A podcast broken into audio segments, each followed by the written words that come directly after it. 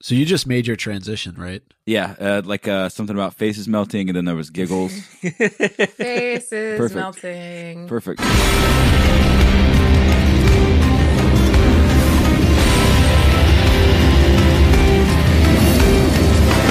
Whose face wouldn't melt after 250 podcast episodes? Hey, wow. Thank you for listening to Game of Owns, everyone. This is a podcast. I'm putting my arms around everyone right now.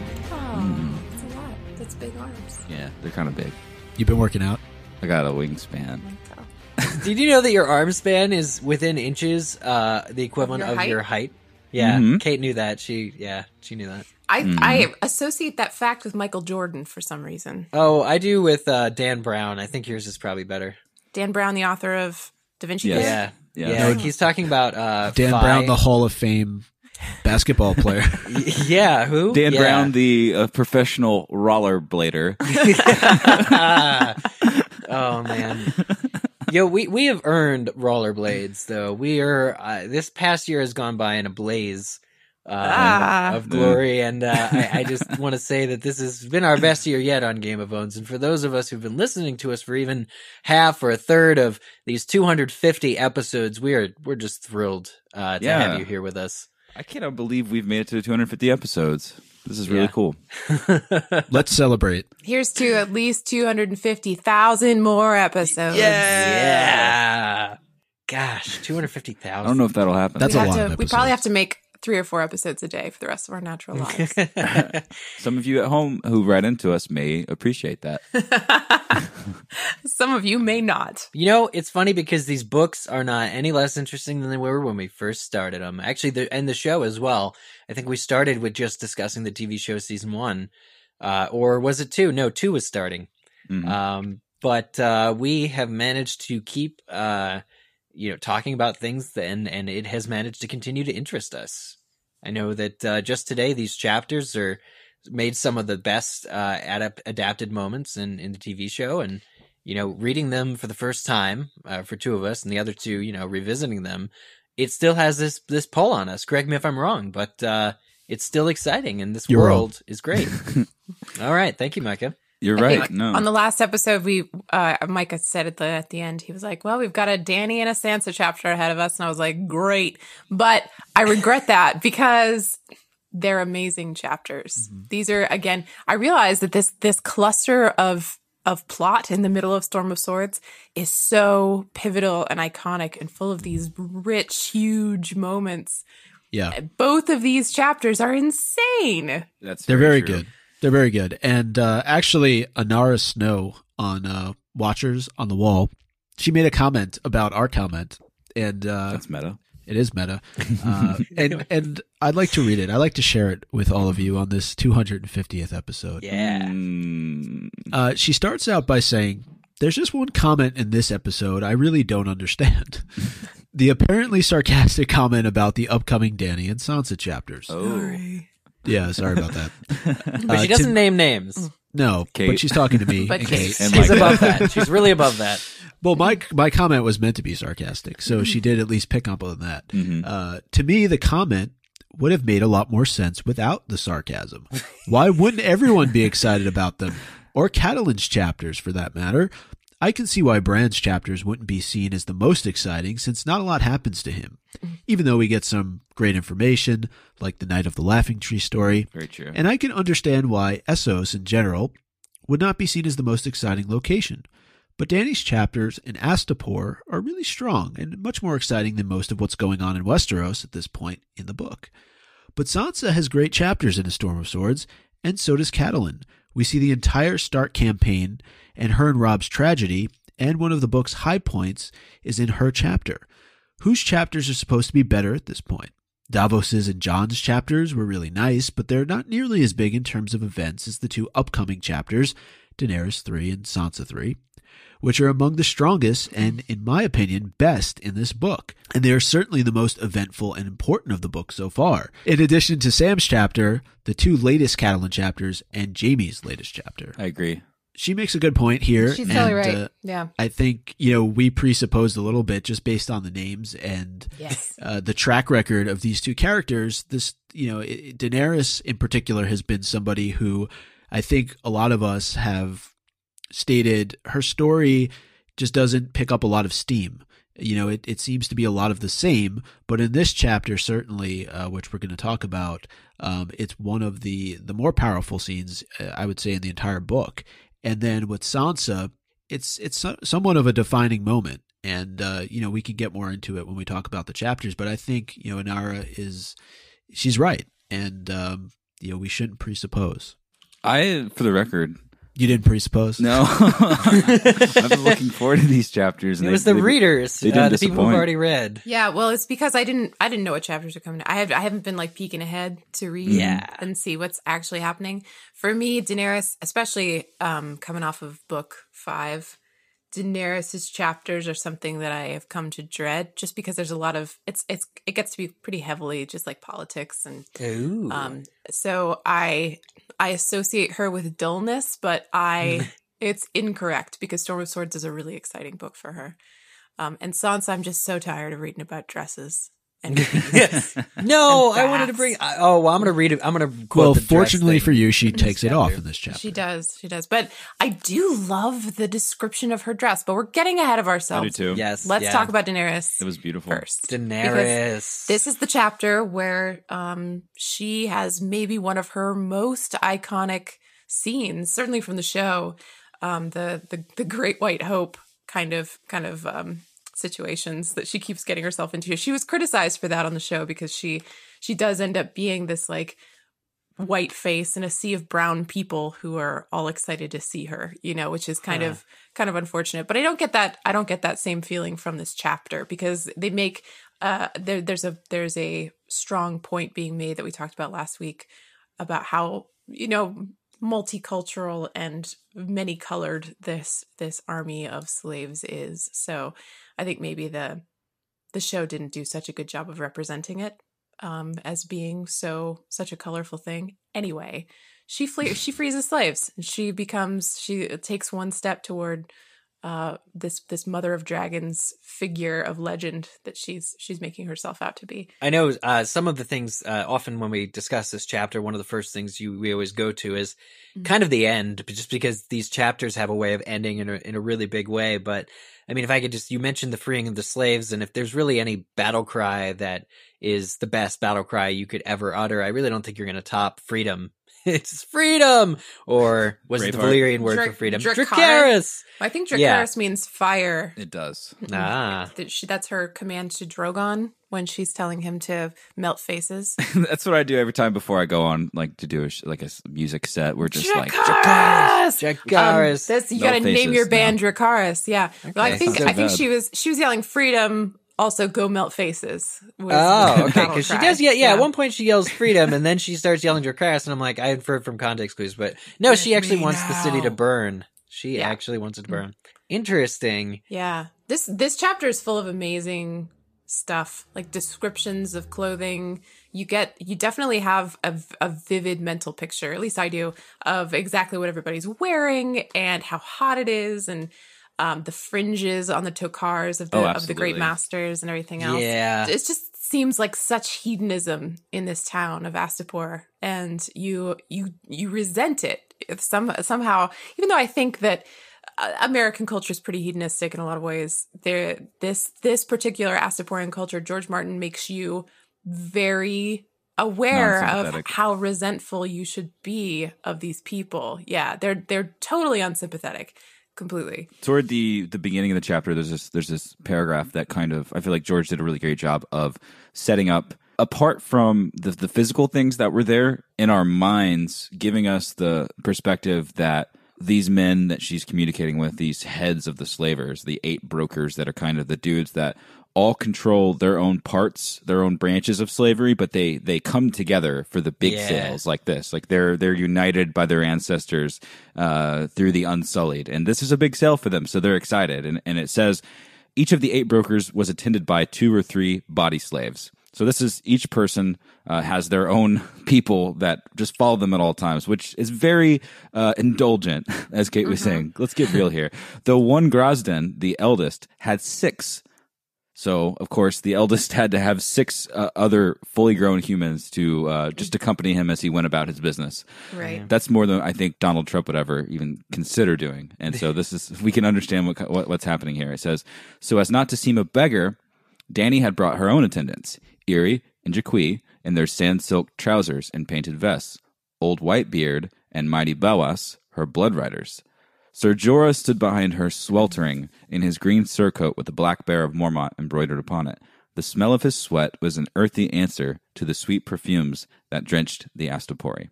Very clear setup here. She's like Jorah smells, but not nearly as badly as these guys do with all their perfume. Although there is this contrast that Danny is making between herself and the the masters, she points out that they have they have slaves and these people are attending them, but she also has attendants.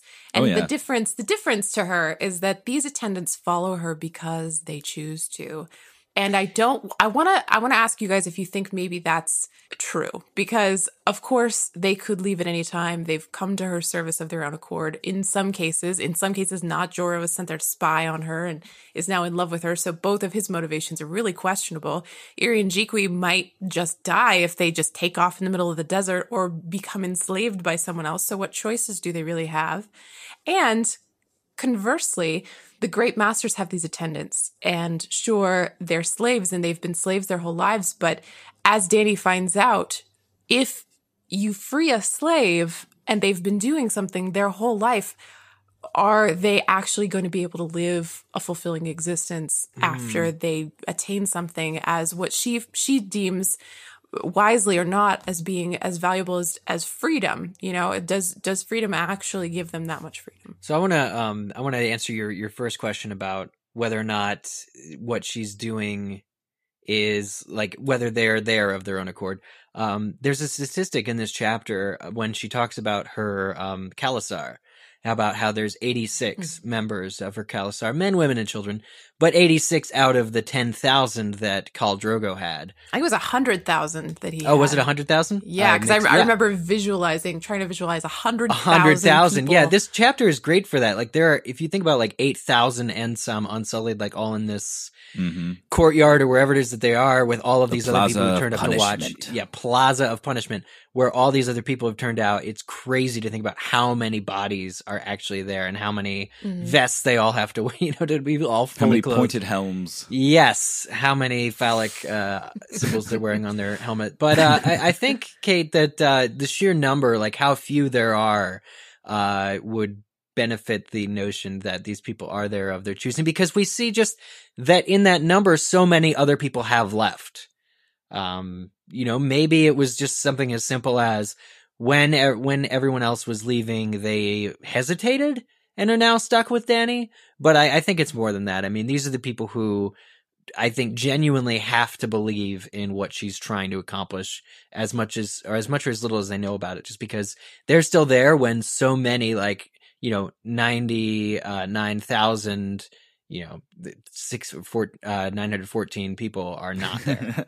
right Good math. Good math. Plus, they all bone down together. So, Mm. right uh, no, I I tend to agree with what you said, Eric. I think that I, I- there, of course, is an alternative in all this, right? They could leave her, but the question is, where are they going to go? Yeah, to what end? right. Do they join Khal Pono or one of the other Cals and and and be subservient anyway? I, I feel like even though they are in service to Danny, they have certain freedoms that they otherwise would not.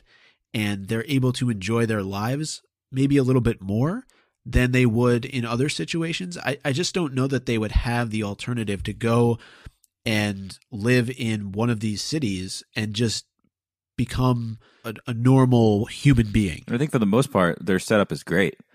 Um, considering what some of them went through uh, in the earlier books with Daenerys as she was making her way across the sea, as it were, the uh, dirt and uh, sandy sea. Yeah. You know, this it's much easier now. They have the spoils of Qarth. They have the spoils of of what they've been able to take after terrible situations uh, took place in Danny's life.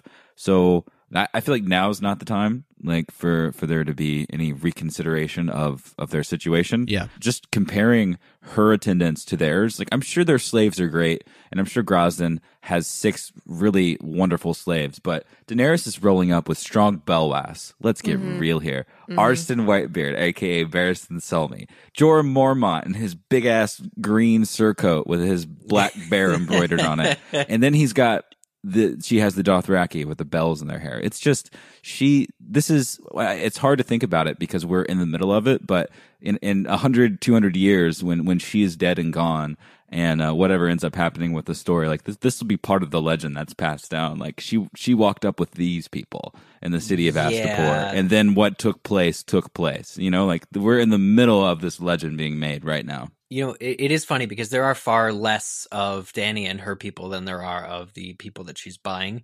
You know, there aren't 8,000 people that Danny has. Um, but she's buying eight that like she's adding to her numbers, but she's so much smaller. And so tactically, it's really smart for her to show up with pretty much everybody that she can grab. Um, everybody that she has either initially in this chapter or once the actual buying takes place where they're all carrying, you know, as much as they can possibly carry of her goods and spices and things.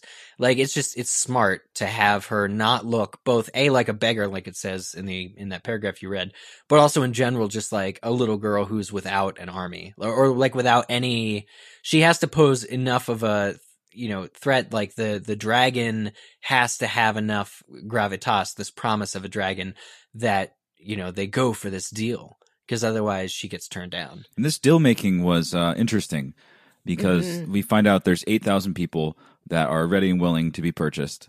And then there are 600, six centuries of soldiers that are, they, they don't want to sell them not in around 1,000, which I find so interesting, the mathematics to this, because Yeah. uh, some of the other masters are like, well, we could just, you know, sell them and get them out of the way. We don't really have to necessarily round them out to a thousand. And Kraznys is such a perfectionist. He's like, no, like they have to be perfect. Like, you know, they have to sell them in ranks of a thousand and, uh, no unfinished slaves. It's just interesting to me, their amount of attention to detail with their product line. It's kind of inspirational. Danny wants the puppies too. She's like any any life she can save.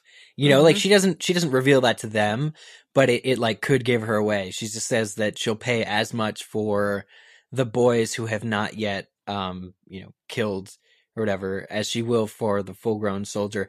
I know, that should have been kind of a tip or a hint as to her motivations, but one of the things I want to mention with this chapter is that unlike the show, oh, in the show it's hidden, but the book point of view character, it's still cleverly George still cleverly masks what she's really feeling. Like when she walks away from um the first you know the deal when she's first promised her dragon she feels like oh no what have i done and it's not really revealed until the very end of the chapter that she you know what her plan is but even though it's her point of view chapter we're still as readers you know blinded to her true intentions until she starts calling for everybody to get their heads cut off It's Mhm. true, and she she does a really good job of. There's several times when she um, talks about how hard a decision this was for her, but there's no other choice, and she thought about it for a long time. She cried, and then she intends she she tells them that she intends to sell her dragon in exchange for these unsullied. And Arstan Whitebeard's like, "Yo, do not."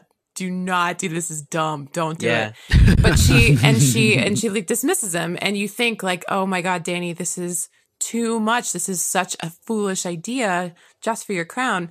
And i think now that instead of her you know worrying and crying about the idea of selling her dragon since she didn't actually ever intend to do it obviously she what she's worried about what she what has been hard for her is that she has chosen to play god and decide who lives and who dies Mhm. and kill a lot of people. And that's like, that to me seems like the actual moral dilemma that she had to go through. Because, like I said, she, her dragon was someone else's for about 10 seconds. Um, huh what's, what's also interesting to me is that this is exactly, maybe not exactly, but in a lot of ways, very similar to what Viserys did to Danny, that she resents him so much for, which was selling her in exchange for an army. Yes. Um, he he of course went through with it, but in many ways it's similar, and it's something that even as I say, she did she never intended for this to actually be a sale. she had to control that situation so carefully so that Drogon didn't get carried away, so that she didn't get held at spear point until he was secreted off somewhere else. There's a lot of things that could have gone wrong here, and she she had to be so so careful, um, and not not show her full hand, and and come off as truly truly desperate.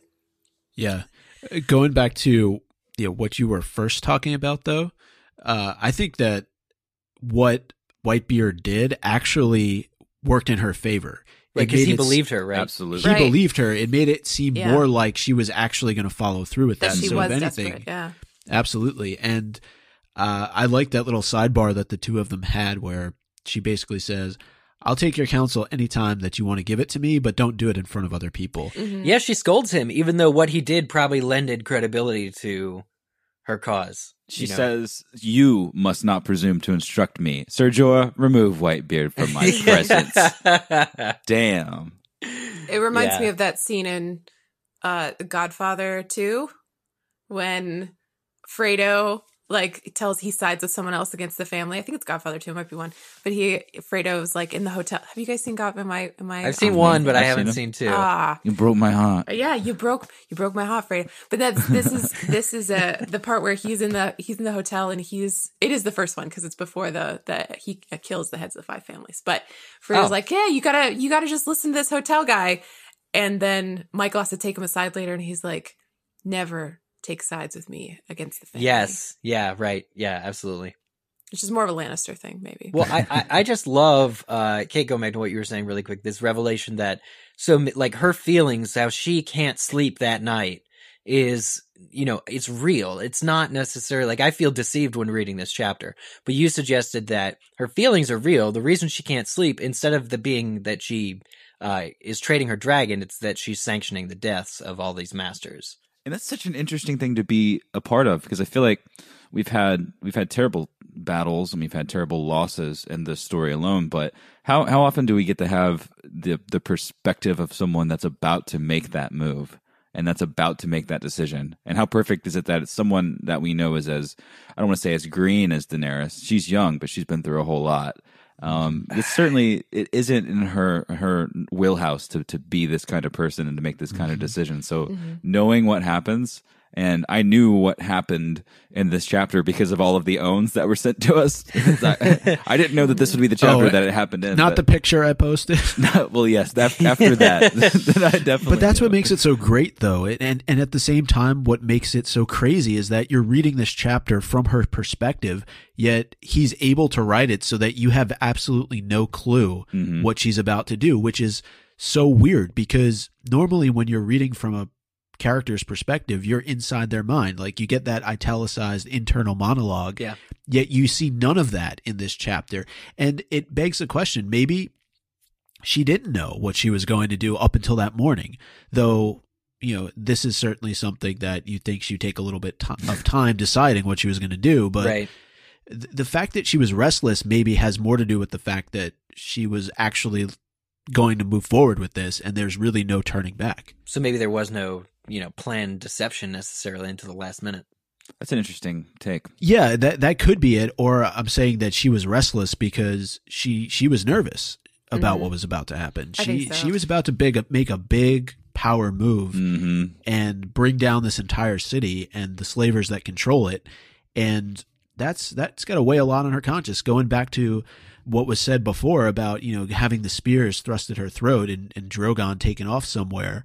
Um, there's a real possibility that that could have happened because let's face it, she the numbers were not in her favor Nope. but she made sure that you know that the words were spoken that the deal was done so that the unsullied heard it before she made any of her moves which was smart She also made sure to speak with Missandei in the litter when she freed Missandei. Missandei was given in this case uh, as a token of goodwill from Kraznys uh, after their bargain had been struck, which which was basically all of the goods that they have, including their ships and Drogon, uh, in exchange for, I believe, the eight thousand soldiers and the uh, the six centuries. So, I mean, depending on where your value is in an army, the deal was that. So, uh, opinions abound.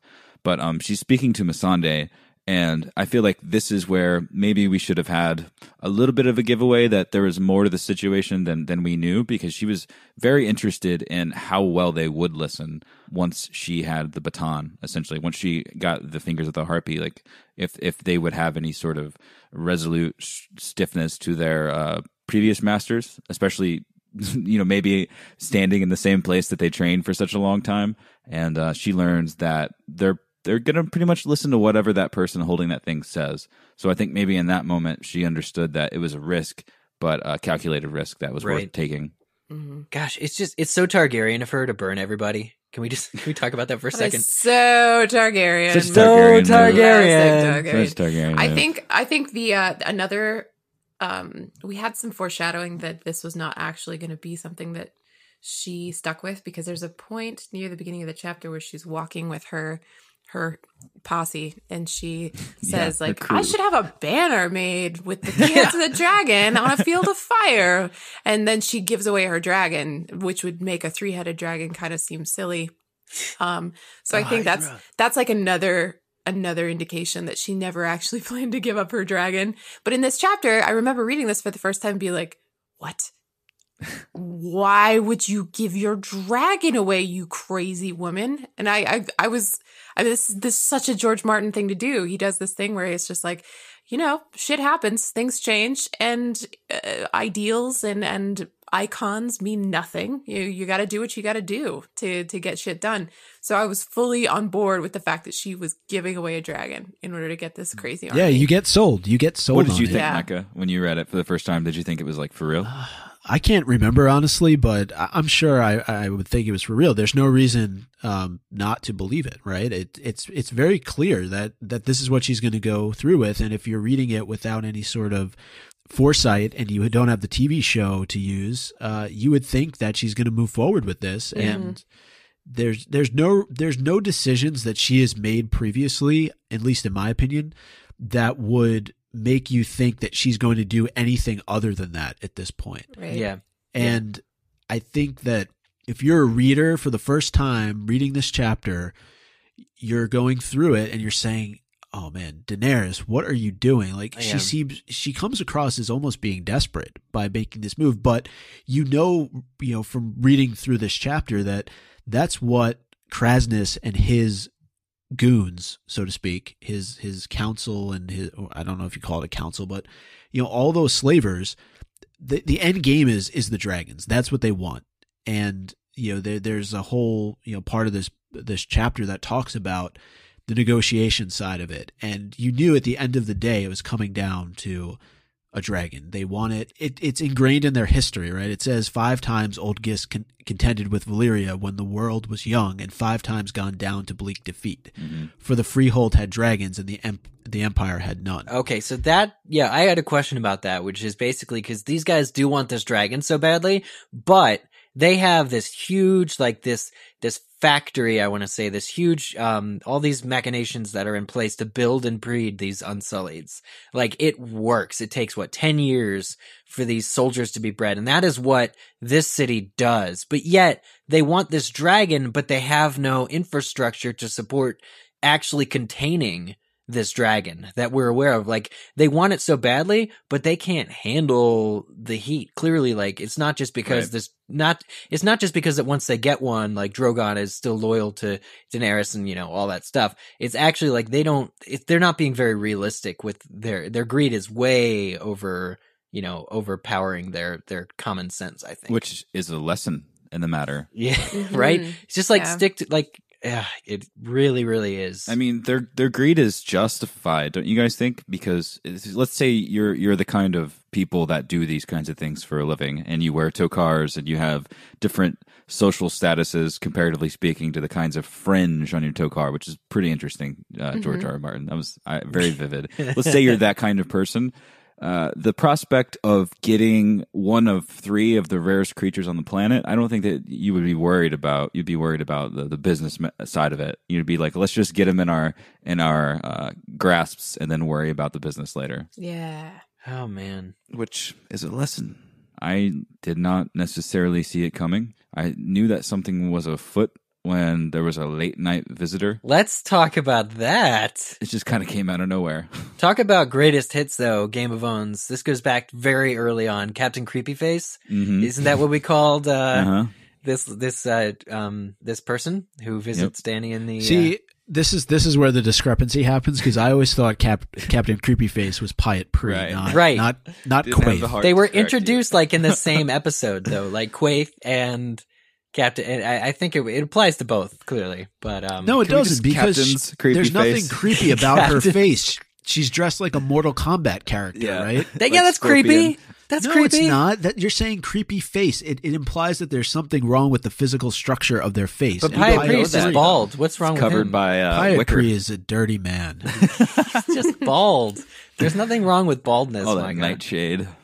All that yeah. nightshade. Okay. I guess I guess Nightshade may have turned his lips blue, but And oh, speaking of that, though, Eric, there was a little bit more information. I think it was from Missandei about them drinking this. I'm glad you mentioned this. Yeah, it's about. Um, I guess we questioned the last Danny chapter, or I did, like about how they may or may not have to keep drinking this in order to stay these cold-blooded killers. But apparently, I guess, do you have the quote? Or I remember what it said. It just said that um, after they drink it for the first couple of years, they're pretty much gone. Like you don't you don't need to keep drinking it. So I had a feeling. It's a pretty strong hooch. yeah.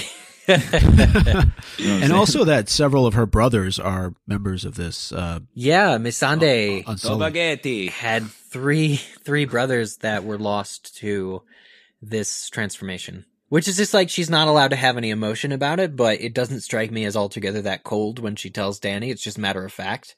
You know, Danny is finding out about these people. She's finding out about the Unsullied, and she asks Missandei these questions before she, you know, really completes the purchase. And it's kind of smart of Danny in that in that way. So can I read this quote? Do you guys mind? Yeah, do it. yeah. Remember, she is standing. so I'll, I'll back it up a little bit. This is Daenerys thinking. She is standing over me. Who's there?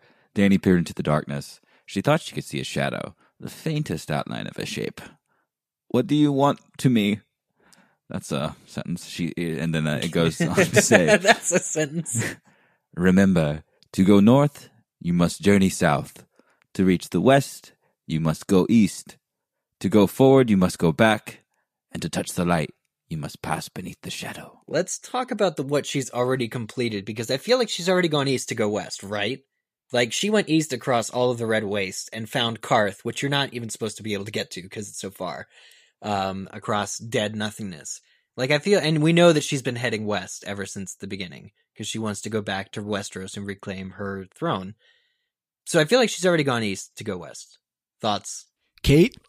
I I have to I you can't really answer this question if you've read the next two books. Oh. Oh, So I'm gonna let you guys just posit your theories. um, well, Ha- I has think she what gone north to me to most is travel uh, south? touch the light. You must pass beneath the shadow. Hmm. Is, is is that like interesting. Melisandre's baby? Who You- even knows? I, I, I don't think that it quite literally means The just like shadow. walk, like play limbo with Walk in the Melisandre's shadow. baby. So interesting, interesting, and uh, we can only hope that it was Quaithe uh, that that visited her. But when uh, she sprung from the bed and the the door was thro- thrown open and yellow lantern light flooded the cabin, she saw no one. No one was there. Mm-hmm. And was it I a agree with Kate. not? Uh, great point, Kate. Yeah. Two books, can't say anything. Okay. No, I- well, my question was, where is she at currently? Like, I mean, unless no. it's explicitly stated in later books where she's at currently now, I don't see why you can't answer their question necessarily, unless you I, I. I was just being a bit sarcastic, but I, I think that you know the observations that you've made are, are observations that are fine up until this point in the story. I think that what you have said is makes sense to So me I- anyway. Look, I'm, I'm just guessing. To here, Kate, but does it make sense to you, Kate? Makes perfect sense to me. I feel like she's done one of those things. I don't know about the others. I don't remember. To those of you playing at home, I raised my goblet of coffee. Well, one other answers. one other thing that was important during that um, that night was um, a dream that she had, uh, Right. where she thought she was Rhaegar, uh, riding to the Trident, but she was mounted on a dragon, not a horse. When she saw the usurper's rebel host across the river, they were armored all in ice, but she bathed them in dragon fire, and they melted away like dew and turned the Trident into a torrent. Some small part of her knew that she was dreaming, but another part exulted. Sorry, there's no way you're melting Robert Baratheon. Yeah. Gods, he was strong. Thank the gods. Caved in his breastplate. But is she talking about Robert Baratheon? Like, is she actually seeing him? Do you think? I'm- no, I'm I mean, sure. there usurper has been used for other people besides Robert. Robert's long dead. Mm. But this is supposed to be a past event, right? Or are you thinking it's the or is it? Oh, so so she's well, she's she it? sees herself as what Rhaegar, so we think it's in the past.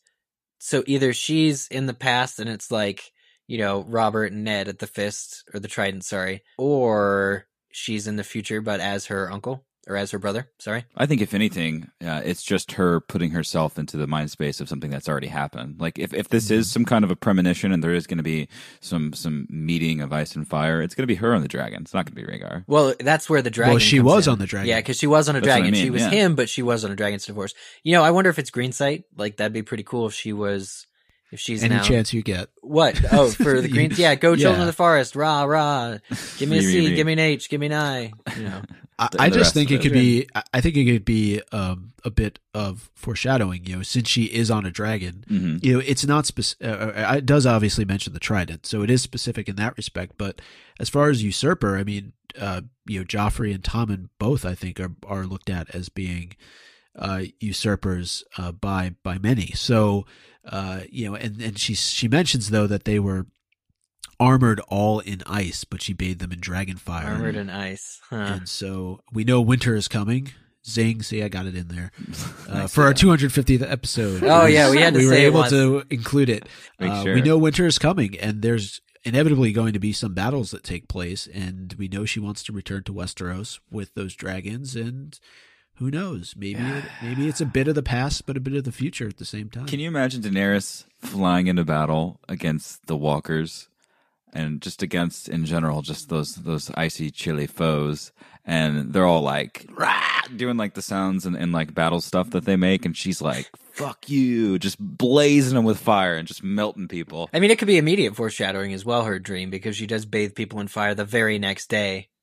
Uh, Mm. Kraznys' eyes melt out and roll down his face. Yeah, that's hot. Pretty hot stuff. It's like fiend fire. It's she super, shouts, super hot. Fire, fire, fire. Yeah, the dream is very interesting. Anytime one of our characters have the dream, you know, there's the kind of we go through the same uh, steps. Is it green sight? Where did this come from? Is it real? Can it be equated to Danny's uh, trip in the House of the Undying? And let's remember the things that she saw there uh, that were very clearly we could pick out a few that were premonitions. And so I, I think she does have the gift of foresight. Well, she certainly has the gift of doing things in style. Not that that made much sense, but when the the trade essentially happened the next day, and her same attendants, and uh, they were joined by a lot more of the Dothraki, filed into the Plaza of Punishment because they couldn't be fit into the Plaza of Pride and a lot of other places. They had to kind of go to the larger area of Astapor. I did not expect the what happened to happen in this manner. Uh, first and foremost, and I'm kind of skipping ahead of a few details, but when she was given the harpies of the or the the harpies fingers, the uh, the baton that's sort of like a, a cat of nine tails with the leather lashes and then the uh, the claws on the end of it. I did not expect her to do what she did with it, which was at one point, and this was right before the pivotal moment where things started to shift and she started to yell. She takes it and just and, and the, the book describes it as destroying his face. Um, just it became a different face. She takes it and just Yeah. rocks it across this dude's face and just rips Kraznys' face open. Like shit. Yeah. All of his features, like fell to the ground. seventy percent of his features just aren't there anymore. Which Style. it's stylish, and you're kind of like you're you've been prepped for the last two chapters to be like, please, please wreck this guy. Please do Mhm. something to him that is just the worst. And then she slashes his face with the claws of the harpy, and he's like, ah! And then she's like, hold on. And then her dragon melts his eyeballs and they run like liquid down his face. Yep. It's a pretty good way to take him out. After all, all of the abuses, he calls her a whore, what, like 34 times? Yeah, a Um, lot of and- times. And A lot. It's I it's interesting too when she's about to uh she she rides off and starts talking to the Unsullied, and she has the whip, and she's speaking to them in perfect High Valyrian. None of the good masters are the oldest one. Is the only Yeah. one who notices. He like Yeah. whips his head around, "Oh, and you shit." you know that guy was like, oh, Yeah. like it was just slow motion It's slow motion? Yeah, Yeah. yeah. but like too slow. You know, he and can't they're Yeah. arguing over and i feel like the show because all this is happening so quickly i feel like the show did a great job of of Kraznys's glee in that moment because they were just so happy to to pass the chain over they uh, they brought the dragons in and they took the, the the roof off of her litter and they were kind of anchored inside of it so i'm seeing like this kind of cool like mobile uh, I wish I had one for strike of like something to tether him to sometimes.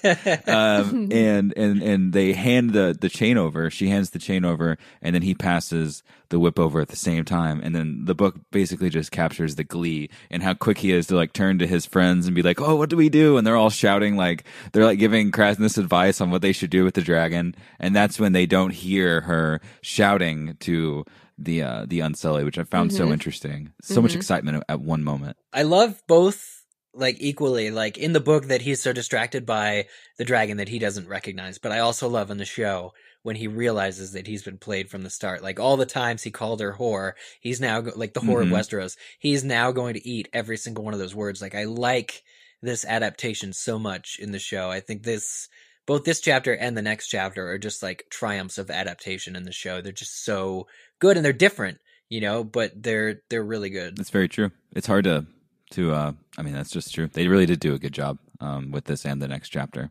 Yeah, it's like it's really well described in the books how his eyes roll out of his face, though. That's not is. something I'm gonna forget. Like anytime soon. Like thinking about the Mountain and Viper fight, like that's that level of brutality as seen on the show that I I almost don't even want to read because I'm sure it's gonna be even worse written down. Just like Kraznys, the melting of Kraznys's face. Uh, Can I go ahead and tell you, it is not worse. Oh, it's It- not worse. watching watching it on the show was the worst thing in the world.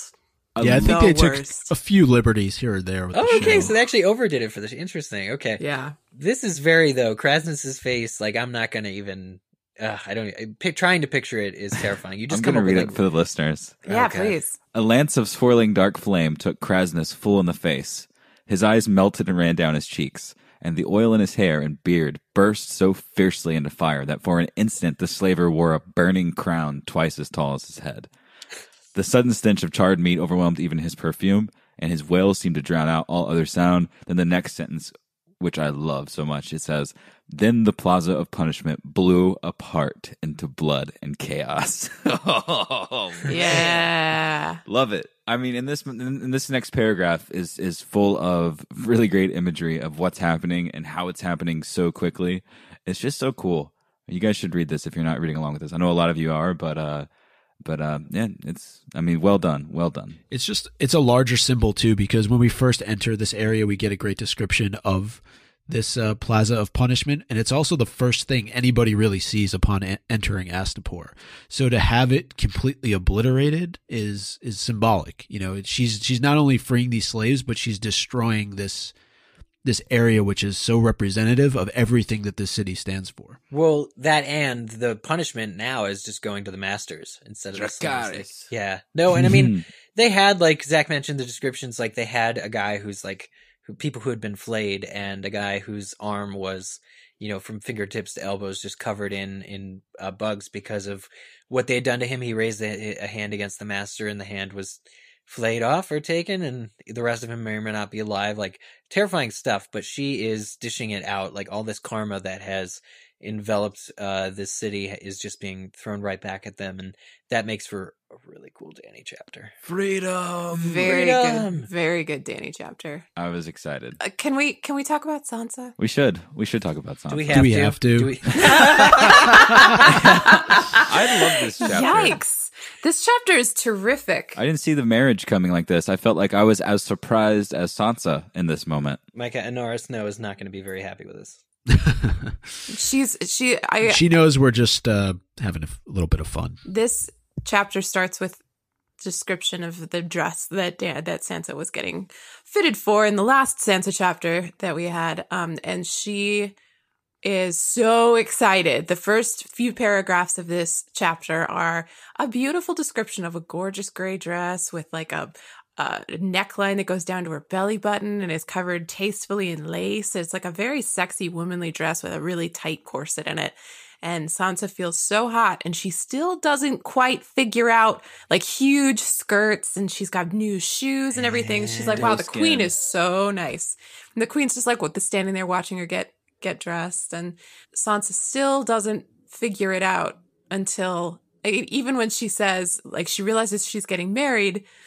Um, and the queen was like, ah, it's a shame we're gonna have to give you that gargoyle or cripple or whatever. And Yeah. and she's like, well, Willas isn't that crippled. I don't know if I would call It's him a a gargoyle is a little harsh. I don't And know. yeah, and she's still until until she until she hears it, she's still not quite there. She's still living in this fantasy world.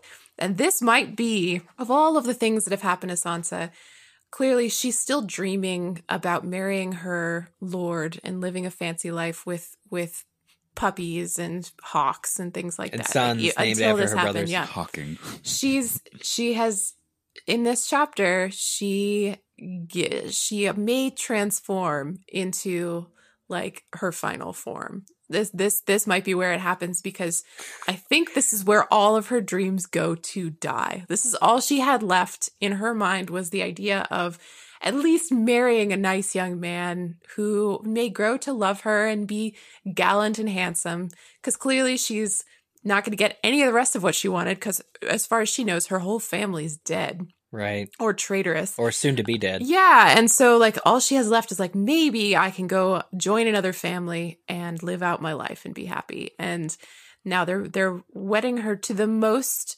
hideous person in the seven kingdoms and the the uncle of this monster who's terrorized her for the last year of her life probably um in king's landing. And it's the it's it, to her the worst thing that could happen.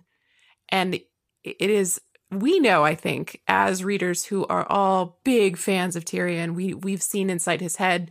We know what kind of bullshit he puts up with um, Mhm. and what a good guy he is on the inside. So we don't we don't feel that dread and so it's it's easy for us to read this sansa chapter and see her disdain for tyrion and feel a little resentful of her i think i i certainly do i I, Resentful?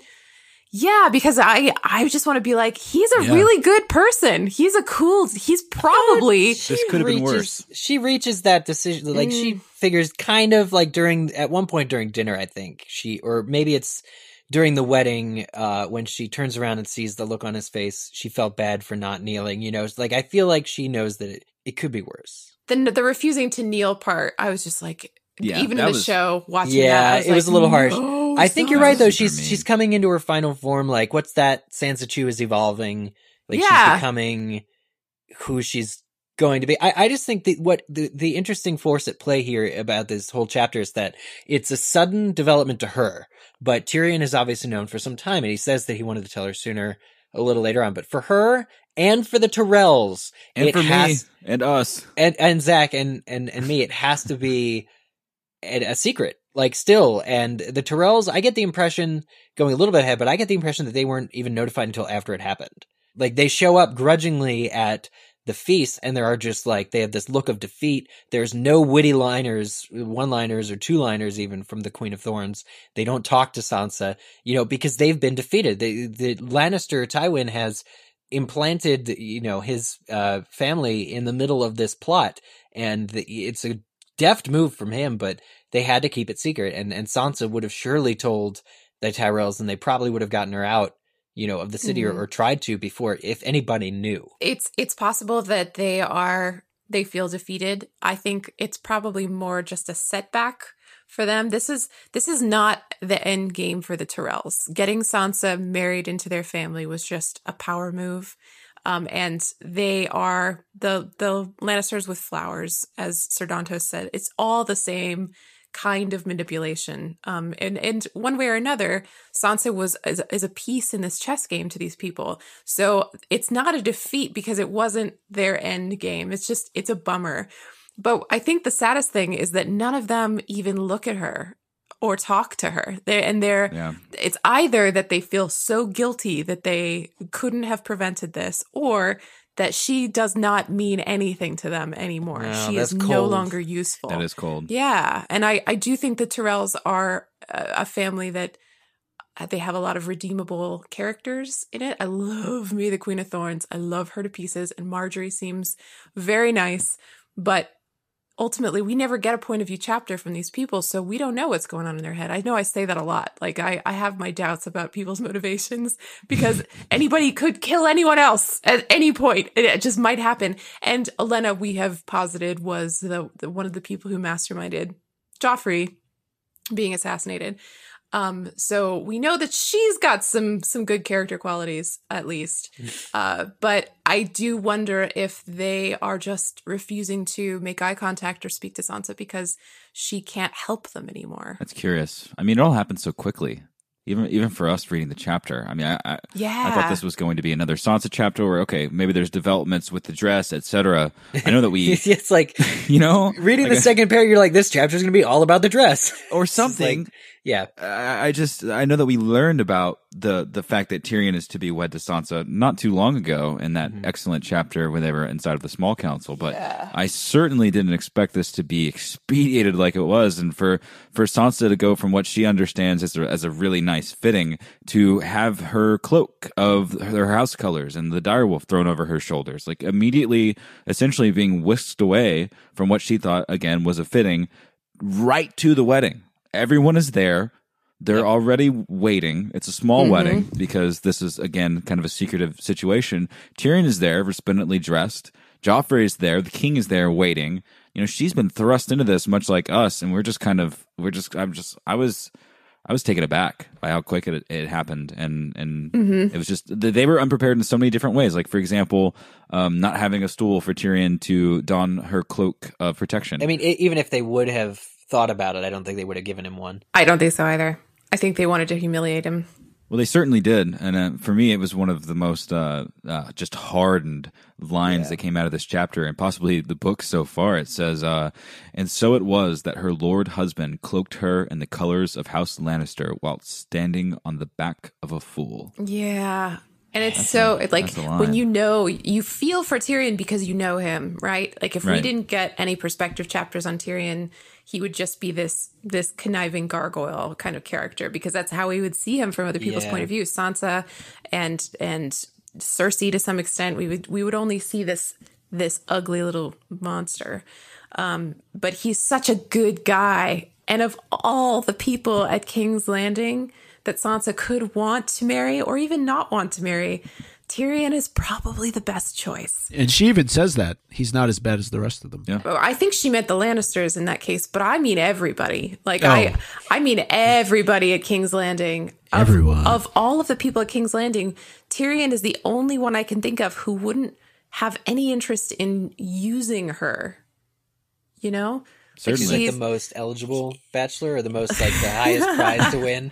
And he- In he- my he was the hand estimation, of the king yeah. before, so yeah i mean he's fallen honest. somewhat and he's he's uh, not a cool dude to look at like he looks rough he's not peter dinklage i'm sorry peter Yeah, dinklage no, but he you isn't, are a right. handsome motherfucker Mm. but like this guy this guy has n- no he is i will just like as a sidebar when peter dinklage was cast as tyrion lannister i was like I get it and I'm excited, but that guy is way too handsome. They are going to have to ugly him up. And even when he like loses his nose in the Battle of Blackwater Bay, he's still really handsome. He just has a really cool scar. He didn't now. really lose his nose. No, he didn't. Well, he does. Just made he does more in the rugged. book. Yeah, in the book, his nose is a scab. Like Yeah. that's what the is. That's what it is stated. In There this are chapter. people who've done very good photoshops of Peter Dinklage to make him look like what he should look like in the book, and it's horrifying. It but I is? I, rec- I recommend googling it. It's pretty. It's pretty. Gosh, it must It's- like be weird to be him and just like Google yourself one day and come up with. Like I just don't see. I don't think Peter Dinklage is just sitting around googling himself. Yeah, he's No, like no, no, he, he goes He's- he's Tyrion got some other Lannister, things. real injuries. I don't know. It's Yeah. weird to think that there's a photo of you floating around with no nose Real- somewhere. I don't know. Real injuries. It's like Well, how, how do you about, think how Ray about we just Fiennes Voldify feels, man? yourself? Yeah, Think it's like you're that. Ray Fiennes or something. Anyway, Yeah, yeah. I, knowing knowing what I know about Tyrion, I would marry Tyrion Lannister. It sounds like it sounds like he has the best intentions. He's well born. He's very funny, Um, and he, it sounds like he's got a great boner. We see it. we On get the a- next we get episode we of Game of Owns, Kate marries. Uh, actually, she says it's ugly, but Well, you know. okay, but it's the first boner she's seen. Let's let's take it back a second. Boners are weird looking in general. If you've never seen one and you see one, especially one that's like veiny and big, it's gonna look horrifying. It's like, oh my? God. The first time you see a giant boner, you'd be like, ah! You don't you don't want that anywhere near you. But once you've gotten over the initial shock of it, it's a cool it's a cool situation. Kate, I had to go through that recently. Um, not, you know what? That's too dirty for this.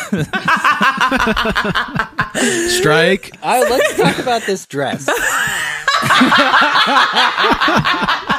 Subject let's- James. Let's talk about this dress. This is the second paragraph. I do. I've always wanted to. I did want to quote this because it's just such good description. It's basically, it's basically fashion porn. Like it, it is just well yeah. written. Um, I'm skipping uh, a little bit, but it starts. My reading starts with the small clothes were all in silk, but the gown itself was ivory, samite, and cloth of silver, and lined with silvery satin. The points of the long, dagged sleeves almost touched the ground when she lowered her arms, and it was a woman's gown, not a little girl's, there was no doubt of that. The bodice was slashed in front, almost to her belly, the deep V covered over with a panel of ornate Myrish lace in dove gray. The skirts were long and full, the waist so tight that Sansa had to hold her breath as they laced her into it. They brought her new shoes as well, slippers of soft gray doe skin that hugged her feet like lovers. You are beautiful, my lady, the seamstress said when she was dressed. I mean, the slippers hugged her feet like lovers. Let's just, let's just marinate on that. okay. Doe skin. Bambi's mother died to make Sansa's slippers. It sounds awesome. They they sound sound like good slippers. they sound like I I don't I don't know if if they put her in like heels or if these are flat. I hope they were flats. God help I her. She doesn't need to be any taller than she is, especially if she's marrying Tyrion Lannister. But um, they they sound like like nice leather, like soft leather that's perfectly fitted to her her little feet. Oh, it sounds so good. That was like my fa- I, I I just like reveled in almost like the ASMR uh, feeling that I Mm. got from thinking about soft, supple doe skin slippers. It's like I want some mm. doeskin slippers.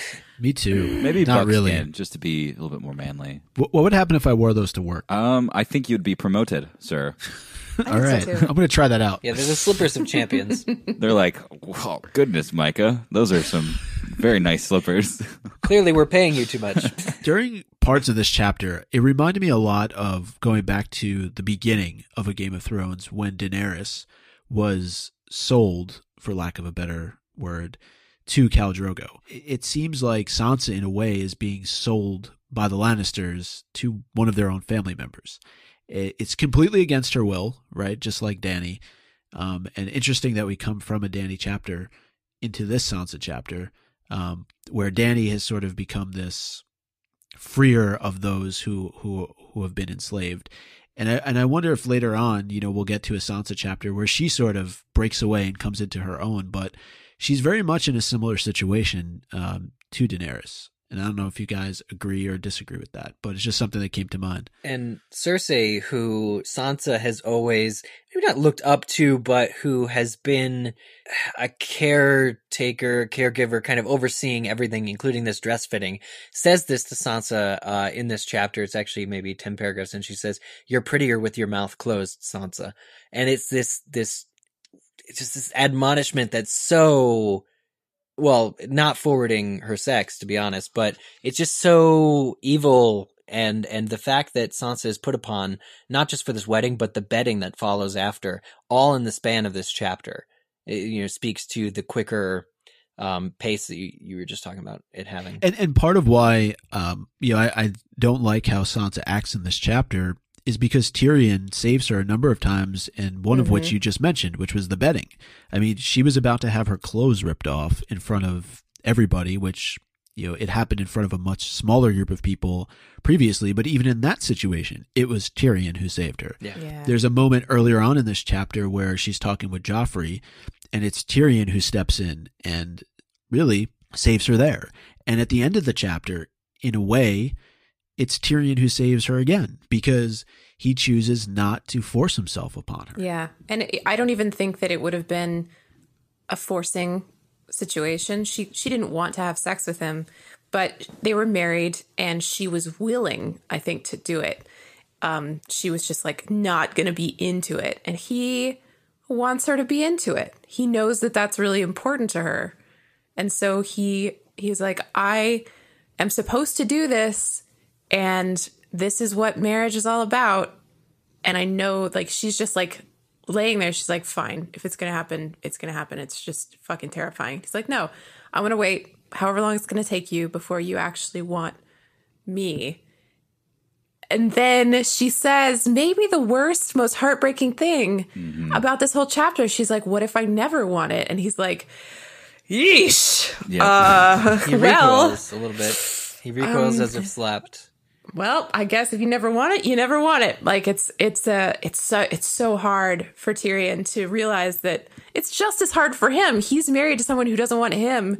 I don't think I mean he wants her physically, but he doesn't want her to not want him. And so they're both in this relationship where they they're stuck. They're like imprisoned already on their wedding night. And it's so it's it just feels like such a punishment for both of them. Yeah, I guess it sets the tone for the rest of the marriage. If you're talking about, you know, feeling trapped, they both come away from that feeling terrible.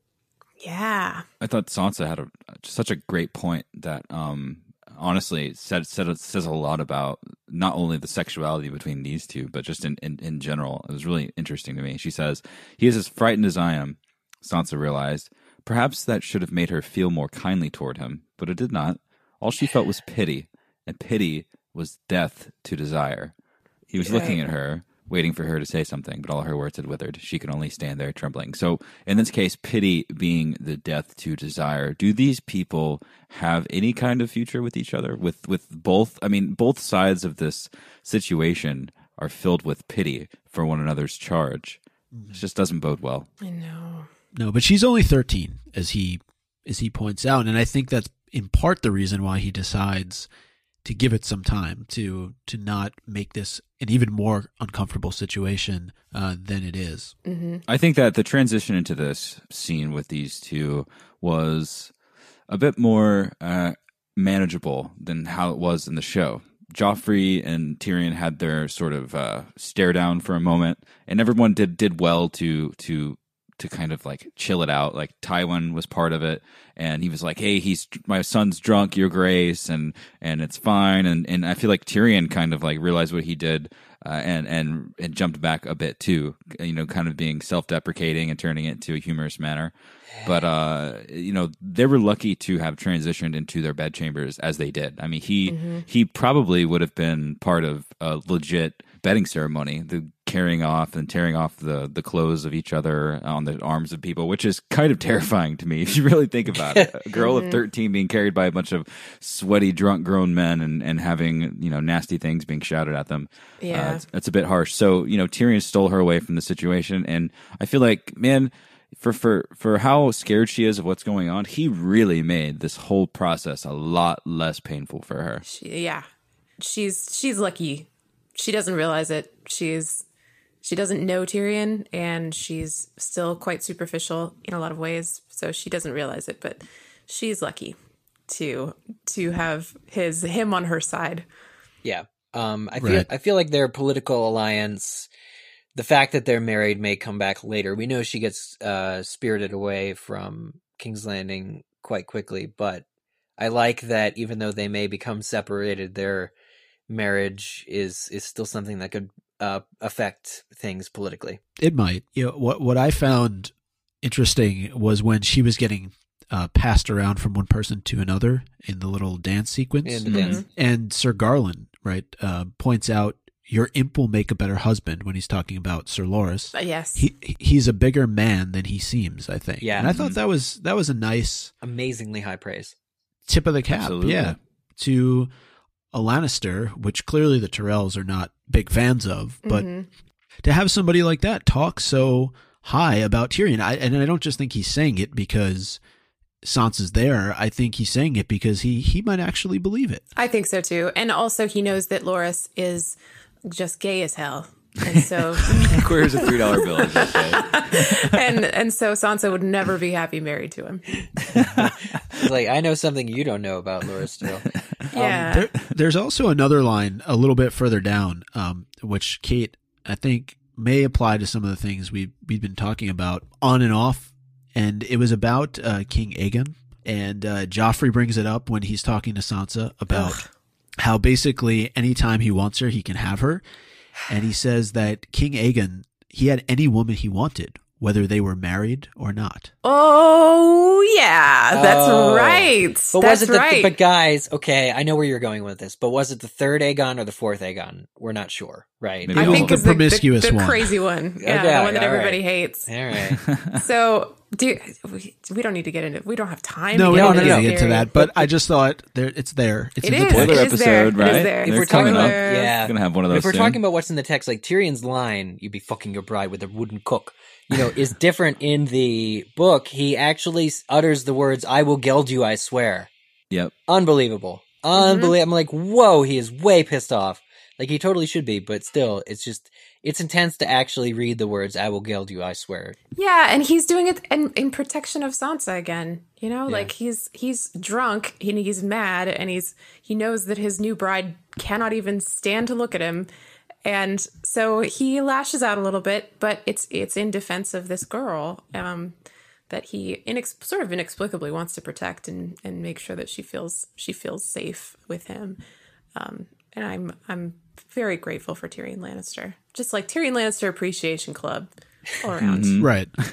I think though Tyrion also needs to remember that his nephew is how old? So despite the fact that he is the king and he is a prick, uh, you know, he's also a teenager. So Yeah, but Tyrion he's done should all act a little bit more terri- mature. See, So yeah, much no, terrible shit. Joffrey Like, that's would the act. thing. Joffrey would act on everything he jokes about acting on. Yeah, like he- he's it's not like he's making these jokes and they're like tasteless and everybody's uncomfortable. Like he has physically abused Sansa extensively. And I don't think he did the crossbow shit in the, the book, but No, he but doesn't. Show Joffrey certainly does a lot of insane crap. So I think I think he's he- justified. He gropes her malicious. during the, during the wedding He does, yeah. He gropes her, Yeah. and then he tells her that he can fuck her whenever he wants. Like, Yeah. what an asshole! It's terrifying. what a total douchebag.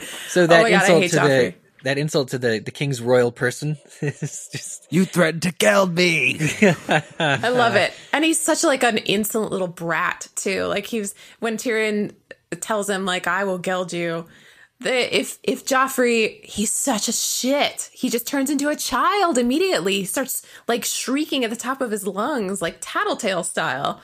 And I'm just like, I he's he's this mixture, this horrifying, horrifying little person.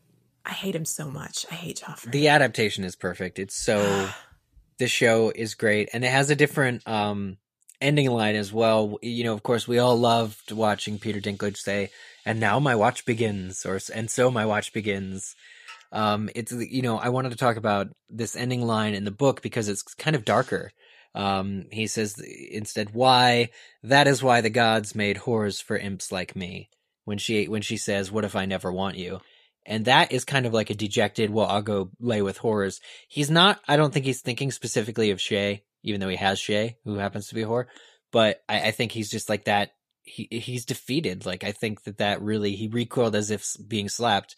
I feel like he really is considering that she might never want him. He's used to being treated as less, totally. and not and he, considered equal as everyone else. Yeah. it's funny because he it's not funny it's sad but he he considers this to be a- a sexual rejection from her and he won't force the issue it's it, it- he's not going to be like well we have to at least get you pregnant and then i can go have sex with whoever like he's not he's not even going to do that and he he must be aware that not betting sansa means their marriage isn't consummated so there's a legal ramification to the fact that he is not forcing the issue. But he says, "Father be damned." You know, my father be damned. And it's Yeah. just like that's really big of him. That's really He's a big guy. So, uh, what are we thinking about Owens? I would like to give my own for the Danny chapter to Danny. Okay. And I, I know, Eric, I know about your principles, thank you. but I choose to ignore them because, frankly, frankly, Daenerys kind of. I feel like she should collect auxiliary owns for the chapters around her for this chapter like she for the for the previous Jon chapter i think i want to give my own retroactively to daenerys for what she was about to do Okay, you're like the people who tweet in who haven't read and are just like, I'm gonna give an own to the, seasons weather. because the Hey, weather's I already those fucked people. up anyway.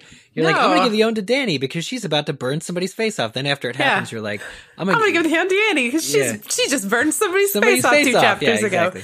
Um yeah no daenerys daenerys is the epitome of the word own in this chapter I'm Yeah. gonna give my own to Daenerys as well for smacking him in the face with the fingers of the harpy. The harpy. Yeah. That was Hey, that was that's a good boss aim. move. Who knew? I wouldn't be able to control a whip that you know with that precision.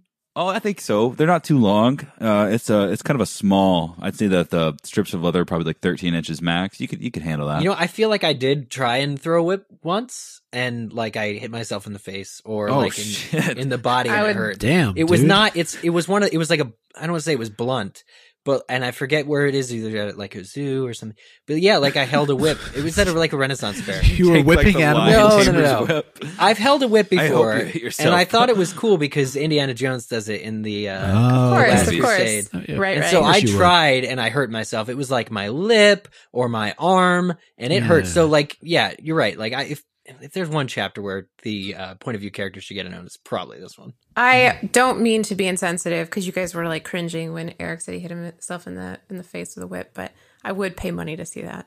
I think I would. I would. I guess we found our ten dollar tier at the uh, Patreon. There you go. One time, uh, I uh, I busted a blood vessel in Eric's hand when we were sword fighting. Oh, that Oh actually my really gosh. hurt. That I Yeah. forgot about that. It's fortunately didn't scar, but I thought it would. I told you, man.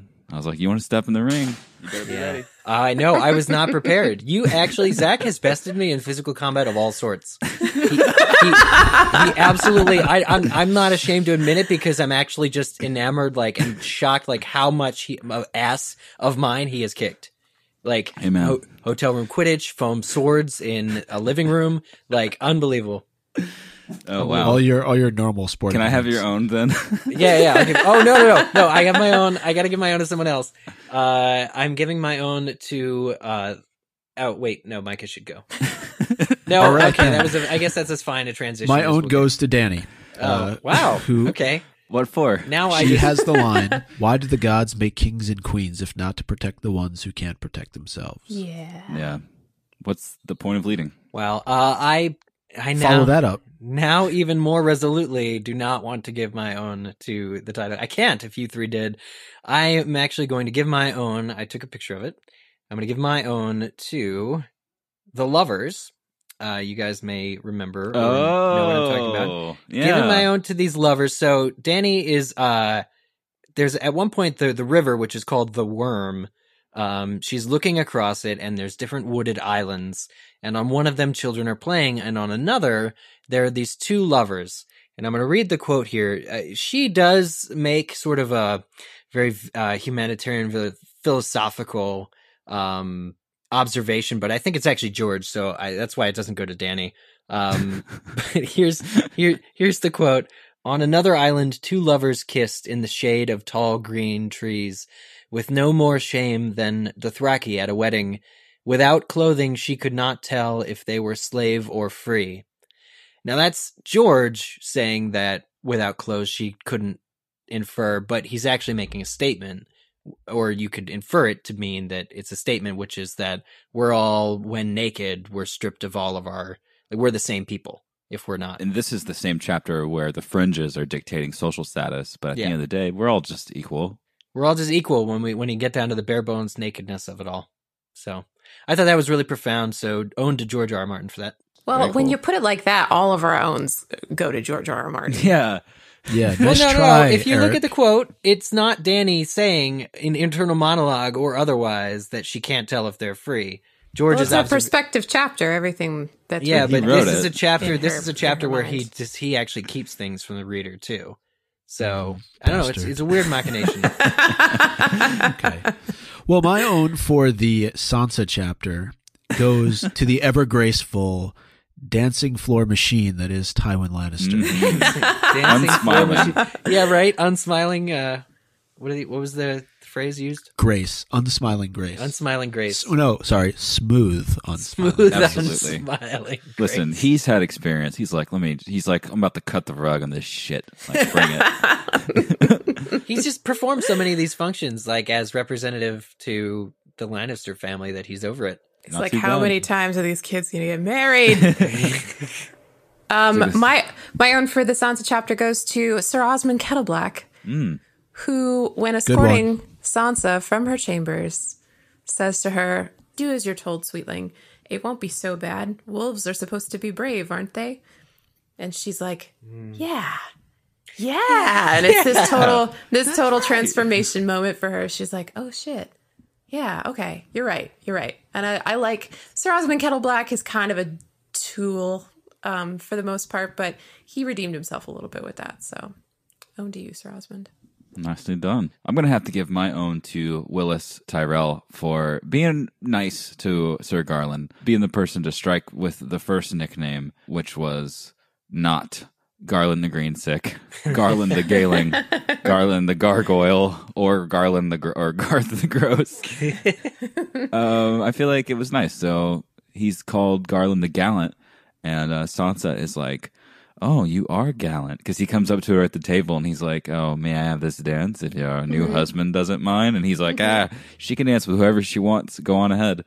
And uh, it was just cool. Like Sansa, even in all of that moment, was like, "You are smooth, Garlan the Gallant." Yeah. So like Willas Nicely done. like gave him that title, and then he uh, chose to live up to it. Mm-hmm. I like that. I like that. What's own. in a name? What is in a name? And finally, I'm going to give my own for this chapter to Sansa. What? Just you just gave us all shit for giving the own for the Danny chapter to Danny, and now you're giving the own for the Sansa chapter to Sansa. Go I expected didn't that revelation to be accompanied by much laughter and and maybe one of our listeners has taken uh, the time to humor me by laughing. But uh, you know, when Sansa refuses to kneel um, for Tyrion, it causes such mixed feelings in the in the readership. Of uh, you know, I feel mixed feelings even in myself. We want to hate Sansa for doing this.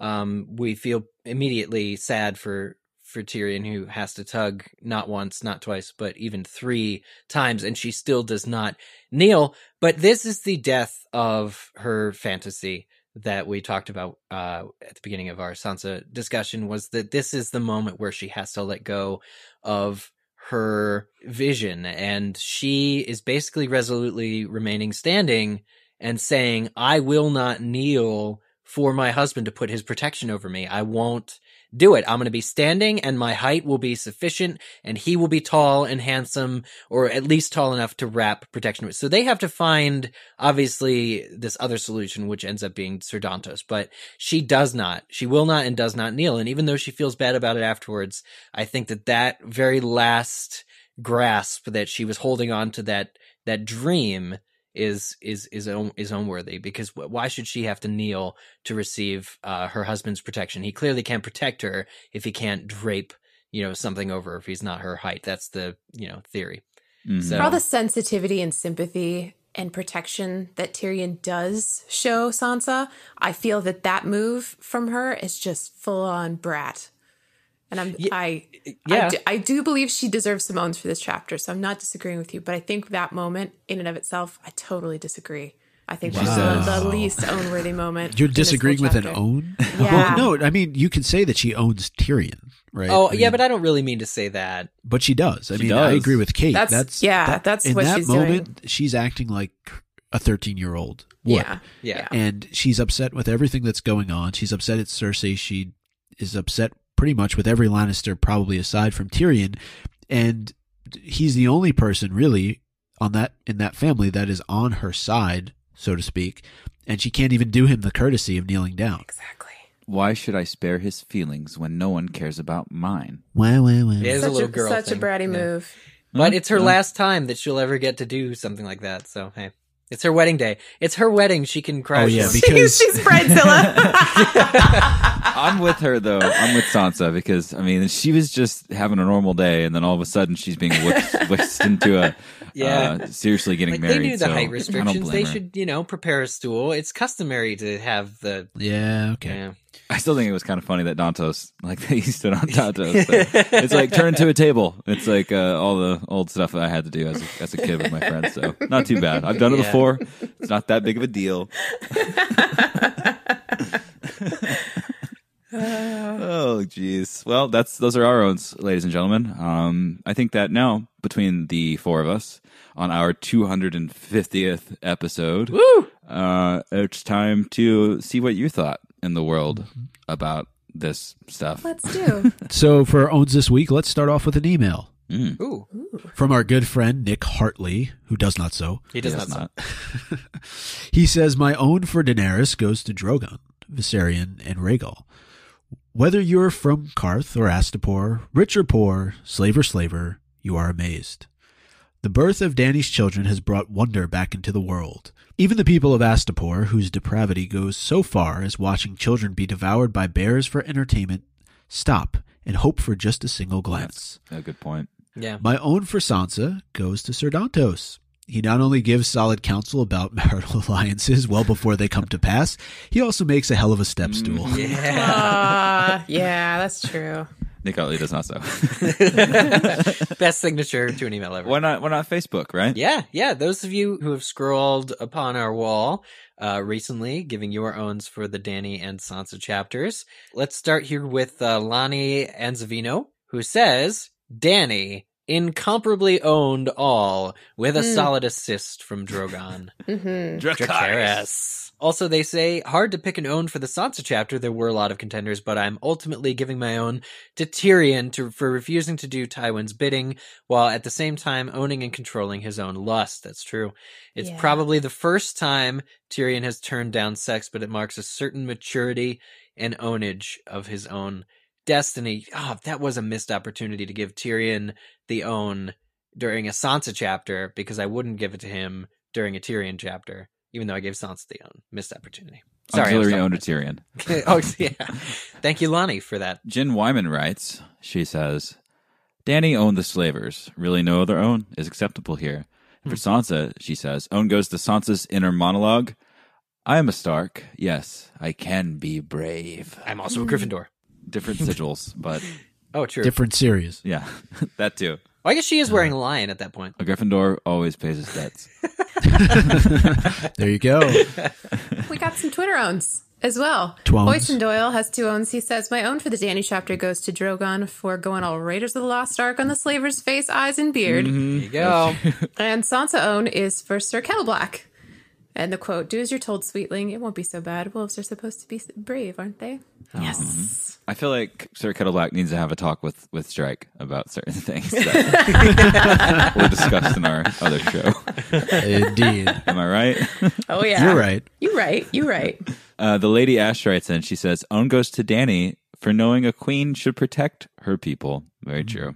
Indeed. Very true. Nicholas Eng says, My own goes to Danny for finally breaking out of the Khaleesi shadow and reminding the slavers of old Valyria. hmm It's true. With that diction and that sharp tongue. Well, Alexander Murphy writes in, My own goes to a high-born maid of 10 and 3 with a fair face and auburn hair. Has anyone seen her? Yes, certainly have. Kate Appleby says, Oh, other Kate. Uh, she says her owns for Danny. What does Kate say, Kate? Kate says uh, for the Danny chapter, quote, the oil in his hair and beard burst so fiercely into fire that for an instant the slaver wore a burning crown. Much like Viserys was killed by a crown, so was Kraznys. Crown An interesting parallel. There. And death by crown for everybody in Danny's like story plot. Yeah. Ooh, I wonder if that's a metaphor for something. Next own is from Ram Dent, who says, First own goes to Danny for being a total baller and killing the slavers. Mm-hmm. Obvious, yeah, but that was just so awesome. Obviously. Second own goes to Surf Surfy. Surfy Surfy Turner. Okay, okay, okay. Railer Blades is one tweet, but now we need Surfy Turner. Photoshop Sophie Sophie with a Turner on a surfboard. surfboard. Somebody Yeah. do that for us, and we will do it. Yes. So uh, Ram's second own goes to Sophie Turner for making Sansa s- much more sympathetic in the show than in the book. Mm. You just need to put a face. You need to see that loss in her eyes before you can ever forgive her not kneeling. Or what? Actually, I think she kneels in the show, doesn't she? Nail. I think she eventually does, but Yeah. um, it's it's still really awkward. They captured it well though in the show, the awkwardness of it. Yeah. I was pretty impressed. Nicole writes in. She says, "Own goes to Kraznys for wearing so much oil and perfume he became a fire hazard. Drogon sends his regards." yeah. We all know those people. And she goes on to say, "I think Eric's quote, if you knew him, you'd like him, about Tyrion is relevant here. I wish Sansa had got to know him. yeah.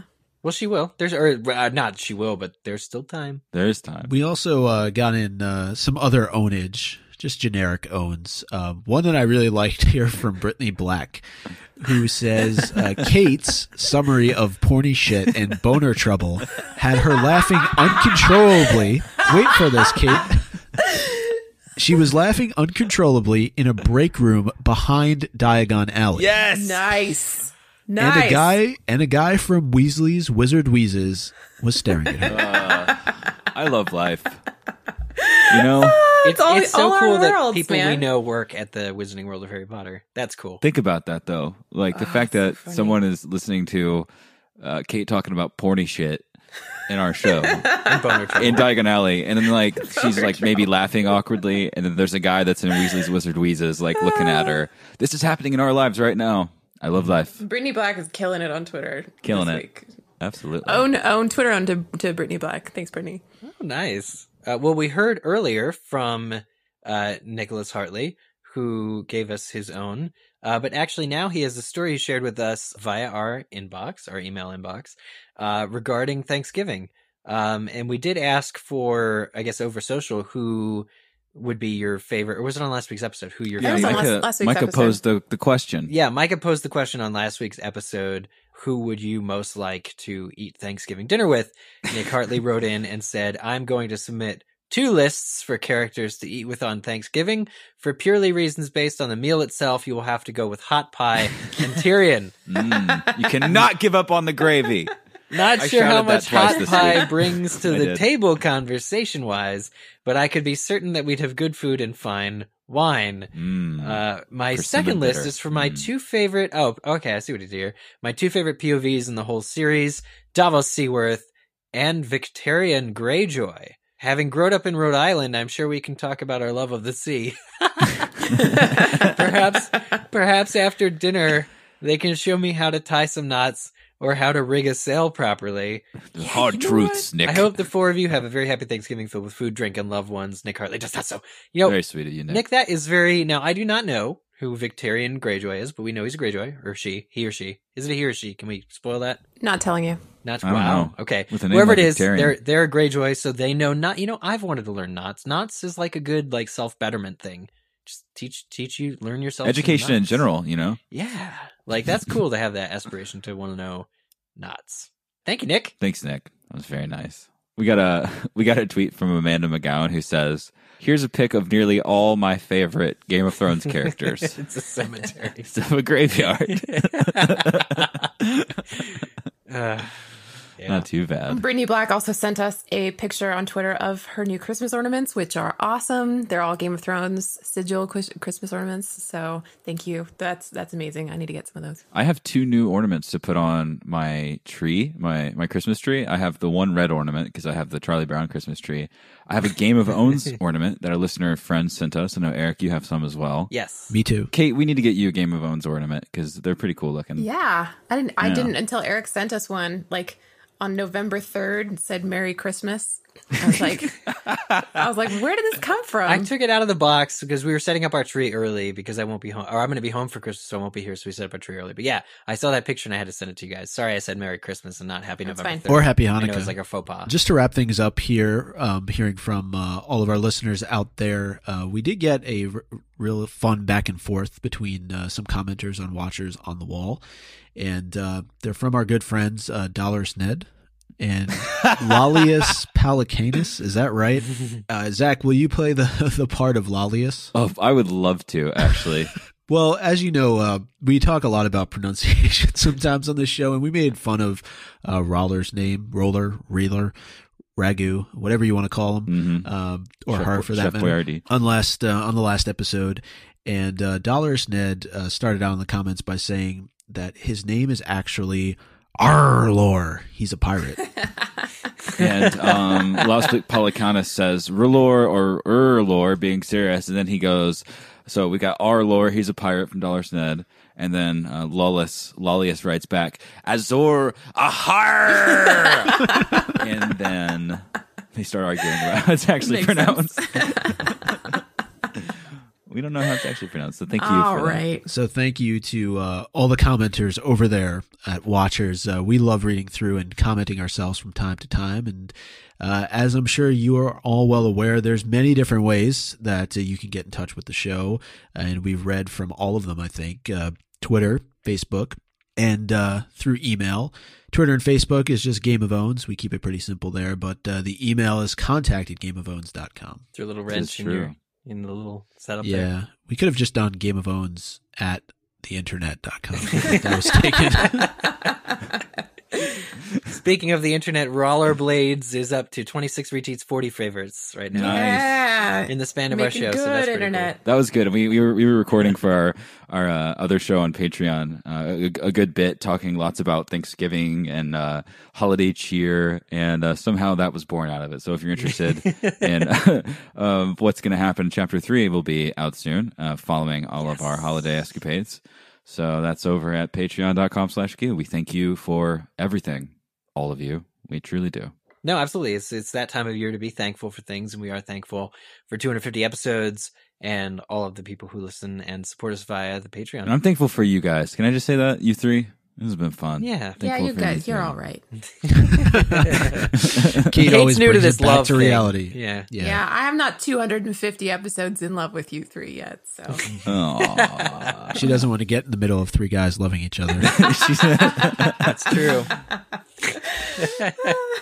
I love it. Rollerblades is also up to 25 likes on Instagram. Oh, Oh, you instant it. I did that while we were recording. A sneaky, Nice. very sneaky. And uh, one other final place you can interact with us is on iTunes. It's the fucking month of December, which is crazy to think I about. know. So nothing less than five stars is acceptable. Uh, head on over to iTunes, no matter what country you live in. We're going to start reading from different countries. I think that's what's going to that's what's going to change this section of the show up a little bit. But uh, go there, rate and review the show. Uh, we appreciate it, and of course, uh, we'll read some in the coming weeks. Got to got to collect them from the different countries. Uh, but once I do, I'll uh, I'll come up with uh, some good ones to share. There are so many exciting things approaching. Everyone at home, we've got season five. We've got some developments this month there's just a lot of really, really, really, really cool stuff coming as far as the Game of Bones universe is concerned. So, again, thank you so much for being involved. We are forever in your service. Christmas is coming so, and Hanukkah. And don't forget, uh, get your owns ready for Arya and Jon. Yes. Arya. Arya. Arya.